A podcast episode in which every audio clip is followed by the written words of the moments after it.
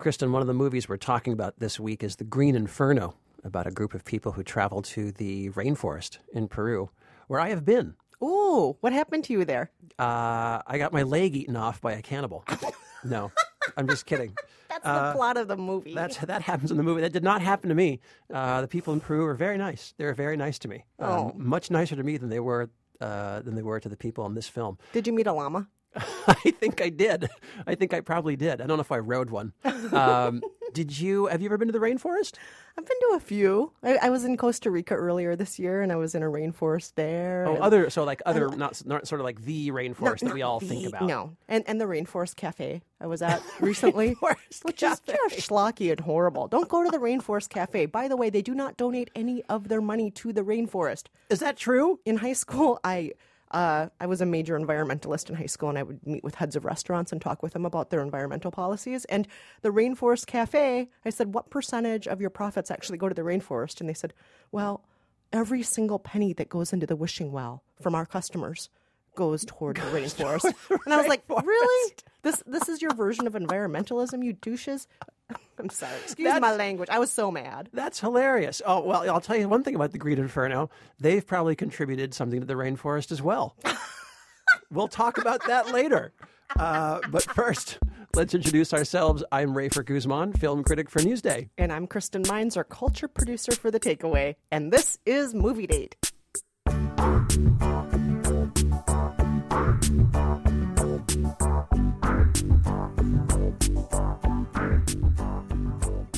Kristen, we have quite a few movies to get through uh, this podcast. We've got at least four biggies to talk about. Uh, the first one we're going to do is Sicario with Emily Blunt and Josh Brolin. It's the latest film from Denis Villeneuve. I hope I'm pronouncing that name right. Much better than I would pronounce it. French Canadian director who I love a lot. Uh, tell us about this one. All right, so we have an idealistic FBI agent being played by Emily Blunt, and she gets kind of dragged into or recruited into the more nitty gritty border wars with some people who are not always necessarily on the straight and narrow, not always following the rules. The Mexican American border, you're talking about the drug wars. Yes, that's right. Josh Brolin and Benicio del Toro play two guys who will maybe do anything they can to do what seems morally right to them, but everything's a little bit morally blurry.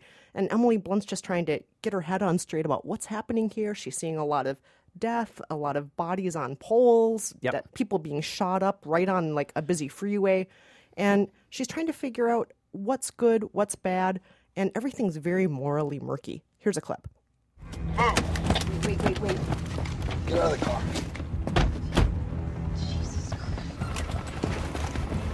Cómete. Señor, tus manos. Don't move. Cómete. No, no, no, no, no, no, no, no, no. Compas, compas. So uh, I like Emily Blunt a lot. Oh, I love her. and I Ever love- since that Devil Wears Prada. That's right.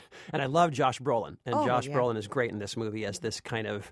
You never. Well, the whole point is you're not quite sure what he is. Is and, he a uh, good guy? Is he a bad right, guy? right. He's like a charming cowboy, but he's also kind of somebody who's not afraid to take out his gun at any point and say threatening things. Yep, that's right. And uh, Emily Blunt is hanging around with a lot of these gnarly mercenary types, black op types. Who are these guys? Where do they come from? She has no idea.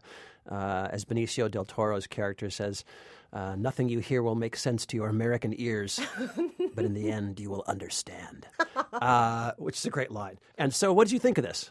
I thought that it started off with a bang. I love Yes. the way it started. You're breaking into a house outside of Phoenix in the suburbs, and it turns out that a lot's happened in this house that Yes, is indeed. unsavory, Yes, to put indeed. it mildly.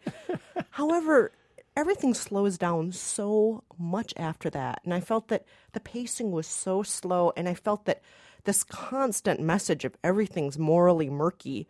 I eventually just felt like they were preaching at me. We get it. Everything's morally murky. And it just didn't sustain my interest after a certain point, which is too bad because I love the cast in this movie. Uh, I, I know what you're saying. Uh, uh, Denis Villeneuve is the guy who did um, Enemy, he did Prisoners, and he did uh, I hope I'm pronouncing that right. I'm probably pronouncing everything wrong. Um, he is a very moody, somber, brooding filmmaker, and he's so got much atmosphere. yeah, really atmospheric, which I love about him. I do think you're right. That tendency he has um, sometimes mutes the action, especially when he's trying to do a thriller like this, uh, sort of like a, a basically a, a, crime thriller. Um, and it does it doesn't deliver sort of a, a, lot of the electricity you might expect. But I thought it was really gripping. Um, I thought Roger Deakins' cinematography is great. It's got this really moody, dark, um, just very submersive atmosphere to it. I liked it. I thought the film also worked as like a um, like a proxy almost or a stand-in for the war on terror as well, where we're facing a lot mm-hmm. of the mm-hmm. same issues and the same kind of murky morality.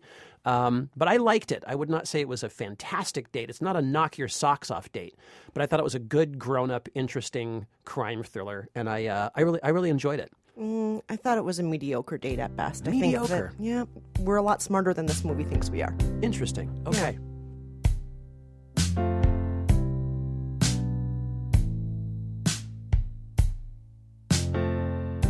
Rafer, let's switch gears a little bit, shall we? Okay. From the border wars to the generation gap.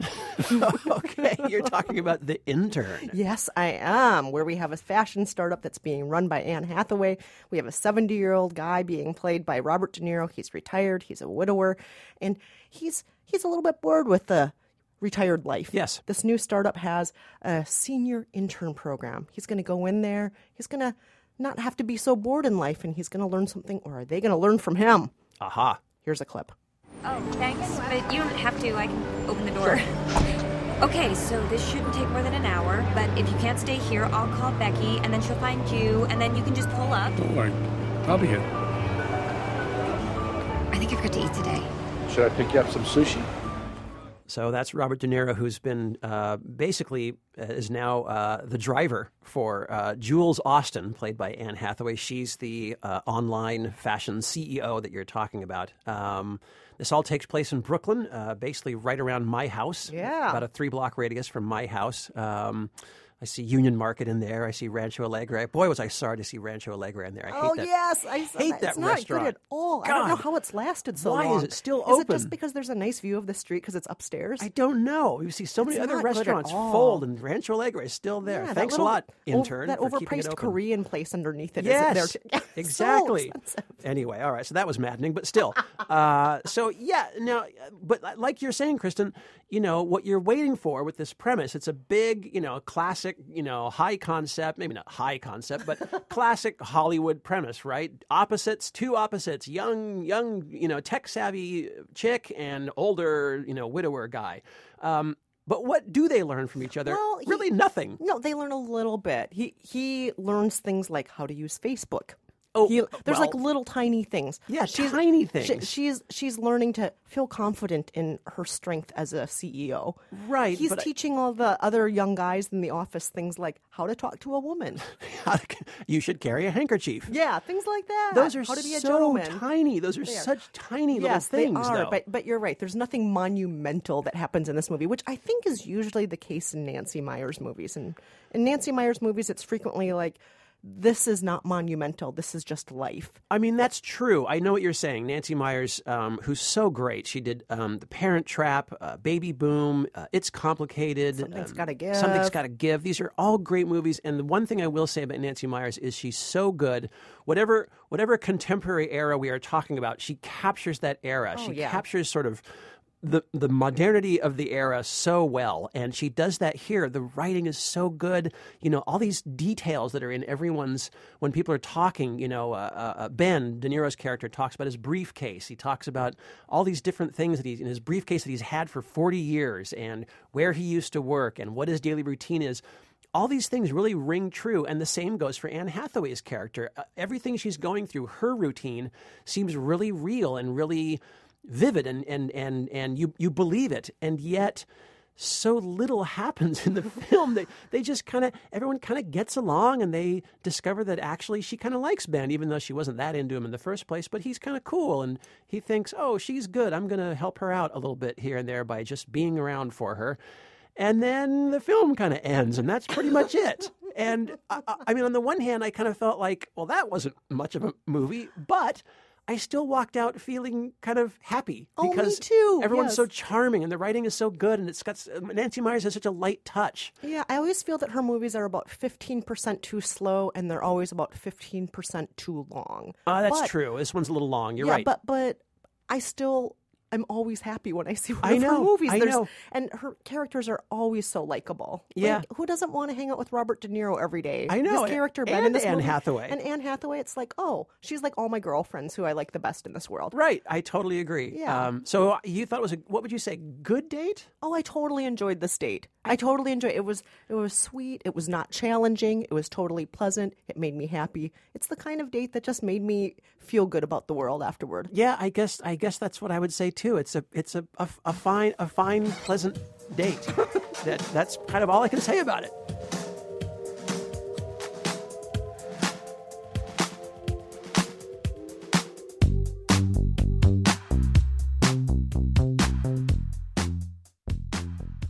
Let's go to another part of New York now. Rather than Park Slope, Brooklyn, Yes. let's, let's head over to the West Village, to Stonewall, Rafer. the West Village of 1969. In fact, uh, this is uh, uh, West Village on Christopher Street, right before the gay rights riots that happened at the Stonewall Inn. Um, this movie called Stonewall is by Roland Emmerich, who we mostly know for these giant gung ho rah rah blockbusters like Independence Day and The day um, after tomorrow. the day after tomorrow. Uh, and I think also Godzilla. Um, so that's usually what he does. And here he's taken this very small, intimate story about a young teen from the Midwest who is. Uh, Basically, has to leave his small town because he has been outed. He's been found out to be having a relationship with a, a fellow male classmate. He arrives in the West Village with a suitcase and a few bucks, falls in with a crowd of uh, transgender uh, prostitutes, uh, you know, gay male prostitutes, uh, led by uh, Jonny Beauchamp as Ray, who's very good in this film, I thought. And um, this kid, Danny, played by Jeremy Irvine, is just trying to kind of find his way in this new world where everywhere homosexuality is very open, and yet he's still dealing with police raids and all the oppression that comes with it. Here's a clip. Oh, she's back, the queen of queens herself, Danny. Meet Marsha Johnson. Marsha P. Johnson, if you please, darling. What does the P stand for? Pay no man. Marsha's the only drag queen that's nice to us. Those other nasty bitches don't know one day Jesus is gonna punish them for their sins and fuck them up good. Now, Rafer, this movie's gotten a lot of criticism from people who who feel the film doesn't actually depict all the diversity of the gay rights movement during this era, all the people of color. It's not necessarily told through the lens of the people who have been on the ground in New York for decades before this. It's just this fresh-faced white guy from the Midwest. Wh- what do you think about that? I would say a couple things. I think one, um, th- I think that character is kind of necessary. I think he also represents something very real about that time. Here's a kid who was a high school football star with a scholarship to Columbia, and yet because of his homosexuality and the way his society at home reacts to him, he can't stay there. And the next minute, he's virtually homeless. And I think that's a, a real truth of what it was like to be young and gay at the time. Um, that's what happens to you. You could be a promising young man one minute, and the minute people find out that you're gay, you're out. You are on the streets. And um, I thought that was very interesting. And you need that character to bring you into this new world and show you what a remarkable world the, the West Village was to someone from Indiana, from Kansas, from somewhere else in the country. What a mecca it was to come there and be so open and and free, or at least as free as you could be at the time. Um, there are black characters, there are transgender characters, there are older characters, uh, um, guys, all based in, on um, and uh, actually not just based on real characters, but they, they are real characters um, who were gay rights activists and who were people that wound up being part of the coming gay movement after the Stonewall riots. I, I'm, you know. I'm not one to talk. I'm I'm not gay. I wasn't there. Um, I don't remember it. I, I know it only obviously third hand from history, but I would disagree. I think it shows. Um, I think it shows that that time and place as being very vibrant, problematic, um, and important. And I think it works. I don't think it's a great film. I think it's a little low energy and the story's a little scattered, a little vague. But I think overall, um, it's got a real sincerity and heart to it that comes through to me. And uh, I thought it was a, a pretty good date. Please tell me it's better than the Stonewall movie from the 1990s. I never saw that Stonewall movie. I never Okay, saw it. Listeners, don't watch that movie. don't do it. I think Roland Stonewall is perfectly good.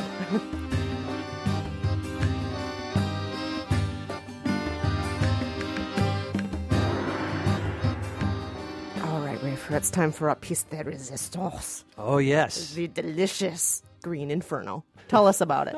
well, this is the latest from Eli Roth, the writer director of Hostel, you may remember. Uh, in this movie, he has set his sights on a bunch of uh, college and college age environmental radicals. Uh, they've got a group called ACT. They're going to go to Peru and uh, chain themselves to some trees and blow up some bulldozers, stop the evil corporation from mowing down the rainforest, and they're going to save this local tribe in Peru. Uh, there's a young girl named Justine who joins them. She's a little bit smitten with Alejandro, who's the leader of the of the radicals. so Uh, charismatic. yes, he's so charis- passionate so- about the causes. Yes, exactly. uh, and uh, but she goes because she also feels that she's got uh, you know that she's righteous in her cause. Anyway, they do go to Peru, and of course, what happens is the tribes people, the very tribes people that they're trying to save, wind up hunting them down and eating them for dinner. Here's a clip. I love you. I love you too. Please be safe. I will. Bye. See you Monday. That's Justine's friend saying goodbye to her. See you Monday. But you may not see her on Monday, as we know, as Rafer was just ah. saying. Cannibalism. That's right. That's uh, Sky Ferreira, the singer, playing uh, Justine's friend Casey, by the way. Uh, she's actually quite amusing in this film. Um, and uh, Sky Ferreira is really actually the voice of, I think, Eli Roth in this in this movie, right? Uh, while Justine is saying, Oh, look at those guys. What are they doing? I wish I could join them. Casey says, The only thing those posers care about is looking like they care. and that is really that's really the, the that's the theme that's the theme of this movie that's the sin there's always a sin in a horror film and that's the one here in green inferno these guys are a bunch of naive Self-righteous blowhards Exactly. who don't understand the causes for real. Right. They don't understand the people. They don't know how the know what world they're works. getting into. Right. They can't do anything without their cell phones. Exactly. And they go out to Peru where they don't belong, where they aren't wanted, and they mess things up. And look what happens Peru eats them alive, literally. uh, I thought this movie was absolutely hilarious. This cracked me up from start to finish. What did you think, Kristen? I did like seeing these irritating activists get their due because Yes. even though I at the beginning of this podcast was talking about how I would, you know, meet with heads of restaurants about environmental issues in high school, which I really cared about, I believed in meeting and conversation and I had these other friends who actually believed in chaining yourself to trees and doing Yes. that kind of stuff. And those friends I never agreed with. We really were splintered. I was like, I believe Ah. in lobbying, I believe in, you know, paying attorneys to work these causes. Yep. I, and they they really believed in no, you chain yourself to a building Yep. or you chain Yep. yourself to and and I always kind of wanted to see them be eaten alive by cannibals. I kind of did. We totally, you know, I, I'm sure there's a place for both kinds of activism, but um, so I did enjoy that. And yet, I was really upset by the depiction of the Native Indigenous peoples in You this were. movie. Yeah, they're just monsters. The the way the film, you know, zooms in and pulls out and zooms in and pulls out and depicts them as heartless monsters. Yep. They never have their lines actually uh, translated at all. And the way Eli Roth made this movie, I felt was really exploitative. He went down there into the deep, deep, deep parts of the rainforest Yeah. where the people had never even seen film technology. Yep. He showed them an exploitation cannibal film and said, "Can you guys pantomime this and act this out?" And they did. Yep. So now they're just being his puppets for this movie. It, it the whole making of the movie drove me drove me nuts, and the depiction of the people drove me nuts. And so I, I just think it's a really problematic film, even though I like seeing activists be eaten alive.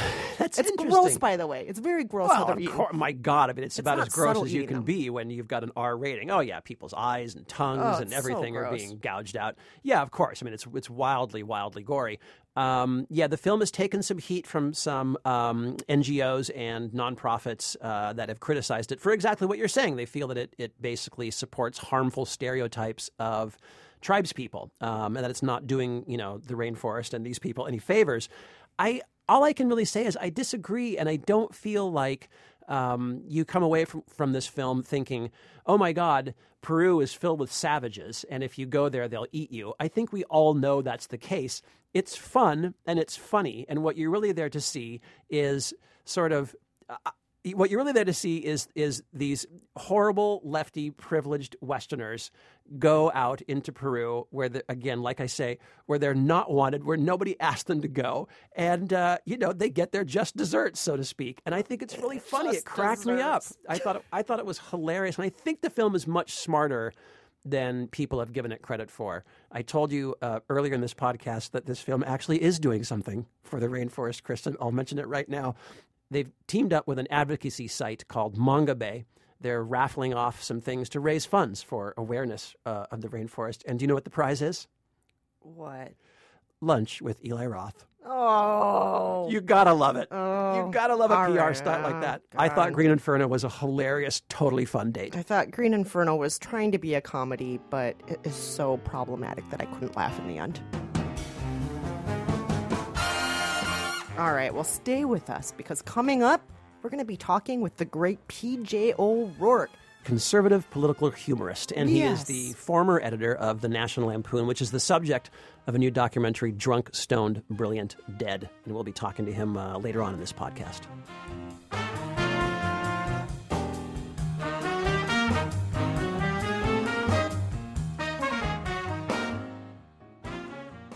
I'm Kristen Meinzer, And I'm Rafer Guzman. and this is Movie Date. And Rafer, we have a very special guest today. We certainly do. PJ O'Rourke, he is the former editor of the National Lampoon, uh, which is the subject of a new documentary, Drunk, Stoned, Brilliant, Dead, by Douglas Tirola, that looks back at the magazine's heyday and its influence on comedy over the coming decades. Uh, PJ O'Rourke, uh, after he left the National Lampoon, became a very well known uh, political. Humorist, uh, conservative commentator, uh, surprisingly to some. Uh, he's also been called the most quoted man alive. And we spoke to him about uh, his years at the National Lampoon. The first thing we wanted to know was really what it was like during that time and how the historical and cultural events of what were happening in America informed and set up the whole universe of what became National Lampoon. And this is what he told us. all that um, um, sort of good cheer of the Kennedy era, uh, that ended, of course, uh, in Dallas. And then all the fluffy nonsense of the flower power people, um, that ended with uh, Charlie Manson and uh, Altamont. And uh, by the in the war, of course, was still on at the time the Lampoon was founded uh, this this war that had clearly become unwinnable, and that uh, we didn't seem to know how to stop fighting. So it was a dark era, uh, and Nixon was president.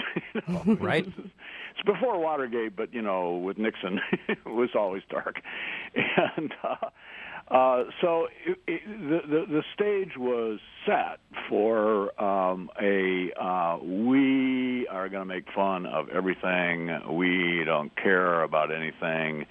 For a sort of, you know, as my as my son when he was about seven would have said, "I should worry, I should care. I'll pull down your underwear."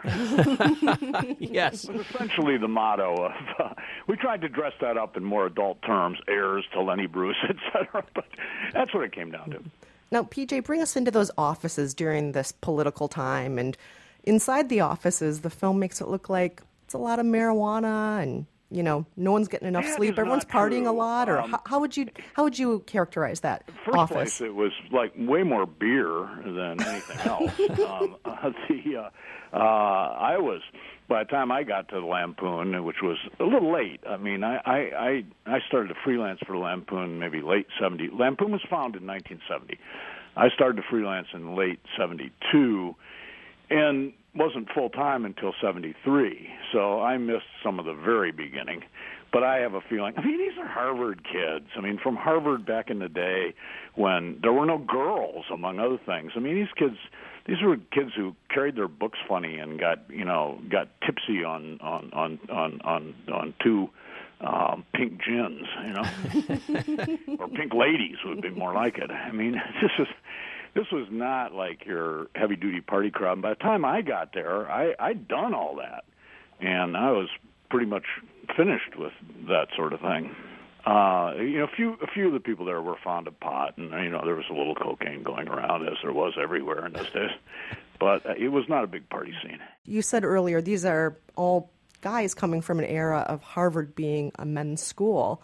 Did Yeah, you- it was a boys' club. There's no doubt Yeah. about that. That we had some, we had some talented uh, uh, women writers. There was uh, uh, Emily Prager Anne Beatts, but really, I think I may have named them all. You had Shary Flenniken, the cartoonist. oh no, no, we had women cartoonists, yeah, and illustrators, yeah, in in plenty. There was probably far better gender balance over on the art side of things. Uh, you know, I mean, it was we're we're going back a long time now, 45 years. And um, women just didn't play the same role in uh, in entertainment as, as they do now. Anything in the Lampoon, looking back, that you're embarrassed by? Anything that causes you a twinge of, of embarrassment or regret? Oh, how long do we have? you know, we really thought in the in the seventies, we really thought that we could that we could do what Lenny Bruce had been arrested for doing, and people would love us for having done it. That is to say that we could um, uh, uh, we could use all sorts of prejudice, um, uh, uh, you know, against ethnic groups, against races, against women, uh, whatever, and we could use it to explode itself, you know. And uh, that that we were on firm ground. Everybody had grown up. Nobody was going to be offended by a words or or c words or all the other words in the in the alphabet, and uh, uh, and, and that we were we were really free to. Well, that's just not true. People get their feelings hurt anyway, no matter how enlightened they are. So, so uh, it's interesting because I, I had, um, I read, you know, here and there uh, that uh, that when you kind of uh, emerged in, I guess it would be like the '80s as this uh, you know, very well-known uh, political conservative humorist. Um, I'd read it described as a as an about face, and I will say, from my standpoint, I was surprised. Um, but uh, is that how you would describe it? Was this a real No, uh, revelation had for you? Uh, I had I was born and raised a, a Republican, a real rock ribbed Republican. My my uh, my great grandfather was friends with President McKinley. Um, my grandmother said there had been no real Republicans since Taft.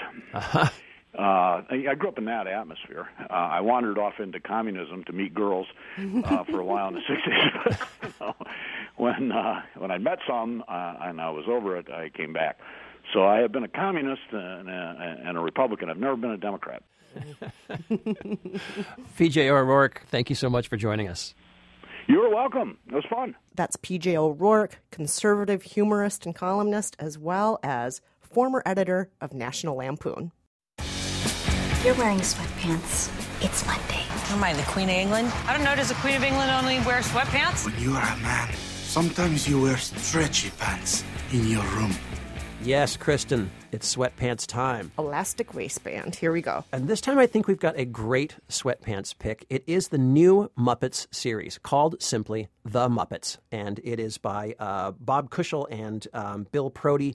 They're both uh, veteran television writers with credits include The Gilmore Girls and The Simpsons. And this time, uh, you remember the last in the Muppet Show, uh, they were also doing their own sort of vaudeville review, their live live stage show. Uh, this time they're doing a very modern, current television show. Yeah. Up Late with Miss Piggy. She's the host. Kermit is the producer. Kermit and Piggy have broken up, yet they're still trying to maintain a working relationship, be two adults that can work together, be civil. Here's a clip. Okay, Piggy, look, maybe I didn't handle this the best way, uh, but I can't understand why, why you'd want to screw up the show just because. What, no, huh? No, ha. Okay, just because you had. Just because you had an embarrassing screen test with her. It had nothing to do with that screen test. You insensitive toad! Now, unlike the old Muppets show, the original one, which, as you said, was very vaudeville, which was produced in England, because apparently no one in the U.S. and Hollywood wanted to make the show. Yeah. They thought nobody would watch it, which they were dead wrong on Dead that. wrong. Dead wrong.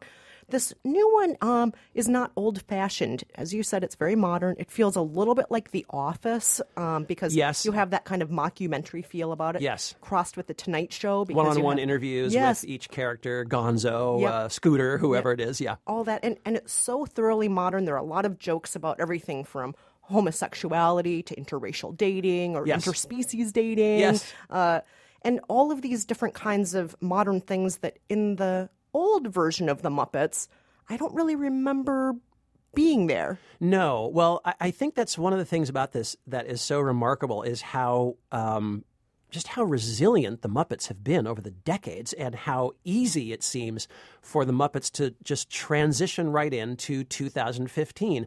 The idea of a late show with Miss Piggy as the host is perfect. Who else out of that crew would be the host of a late show?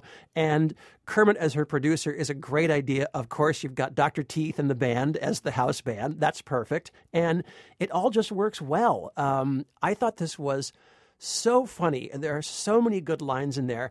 I will say it's a little odd uh, that this movie, that, excuse me, that this series is a little more adult, just a tad more adult. the old one was pretty adult though no, but. I mean adult in terms of uh, it- it's a little it's a little odd to hear Kermit uh, use innuendo. There's a scene where he's talking about his new girlfriend Denise, who's also a pig and also works on the show, and um, he's being interviewed. And Kermit said, "Well, we met at a, a cross promotional marketing event, and we wound up uh, cross promoting."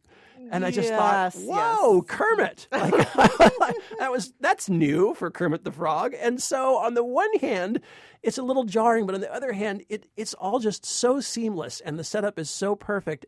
And God help me, I just think Kermit and Piggy are the most wonderful screen romance in history. I just really do. They are so perfect. They are they are so much more believable than almost any other screen couple I can think of, and I love them to death. I always have. They're great. I loved this show. Mm, well, I have to say, Rafer, I don't love it as much as you do. I'm Really? still warming up to this, and I think I'm like a lot of people out there in the world who have. I just have such nostalgia for the old Sure. Muppets, and um, I'm still getting my footing with this new version of the Muppets, and I'm not totally on board yet. I, I want to be, and I did laugh out loud at a few points, but I, I still, and I, I blame myself for this. I still am. am in the past, I think. And the- Interesting. and this new version of the show, I'm not quite on board with yet. I'm going to give it more of a chance. Okay. Because I just love the Muppets so much. I love these characters, and um, I actually, I don't know if I think Kermit and Piggy are the best couple in the whole world. I always thought that he was kind of a negligent, you know, non-committal jerk in that relationship. And yes, I know she's got a big personality, and she's she can be very challenging to date. But I just always thought that, come on, Kermit. Throw yourself in there. Oh, interesting. Don't be so standoffish. Very interesting. Give a little love. This woman loves you, and she constantly tells you, "Kermit, I love you so much." And Yes, but she's so controlling. That's Oh, the problem. That's the problem. That's that's the that's the magic of the tension. she she can't let Kermit be a man. That's the problem. so you think if he mans up, she won't want him anymore? I don't know. I don't know, but that's that's the endless endless tension in the relationship. Twas ever thus, Kristen. I love it. I love the Muppets. For once, I'm for once I'm on the side of modernity. I'm going. I'm moving forward, Kristen. I'm moving forward with the new Muppets. I love this show. All right, we'll see if I can move ahead with it. Okay.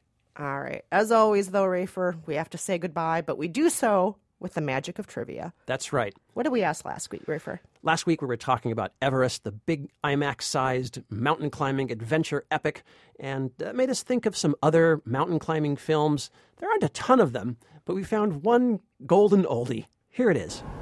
When you're climbing, your, your mind is clear. Freed of all confusions, you, you have focus. And suddenly, the light becomes sharper, sounds are richer, and you are filled with the deep, powerful presence of life. He was a legendary explorer who set out on an expedition to the Himalayas Weather's getting bad. We should rope up. and disappeared. We asked you to name that film, and we got this correct answer. Hi guys, my name is Helder and I'm calling from Dartmouth, Massachusetts. And in response to your trivia question for this week, I believe that is Brad Pitt in the movie Seven Years in Tibet. Pretty good flick. I remember it well. Love you guys. Bye. Helder, great job. Your, your name's Helder, right? Helder? That's what he said, Helder. Helder, I hardly knew her. Oh, oh Kristen. I'm sorry. I'm so sorry. I'm sorry. You've turned into Fozzie Bear. ah, That's correct. Seven years Yes. in Tibet, starring Brad Pitt, and You wouldn't know it from that accent. oh, das ist gut. What I was in the Himalayas. That's not Christoph Waltz. and this week, Kristen, what's our trivia question? well, this week, in honor of cannibal movies where we eat humans, They need more honor, those cannibal movies. here's a clip of a movie which cannibalism is also featured in. You're gonna need a separate truck for all your stuff. What the hell is going on here? Looks like your wife's leaving you, mister. Uh, sure she is. Hey, don't, don't you touch her! Let go! Ah! Put her down! Right! Let's go! Come on! You okay? Let's get Miss Ruth. Get out of here. Come on, Miss Ruth. Come on. Come on. Go. If you ever touch her again, I'll kill you. If you know what that movie is, give us a call. 5717 movies. Or you can write to us at facebook.com slash movie date podcast.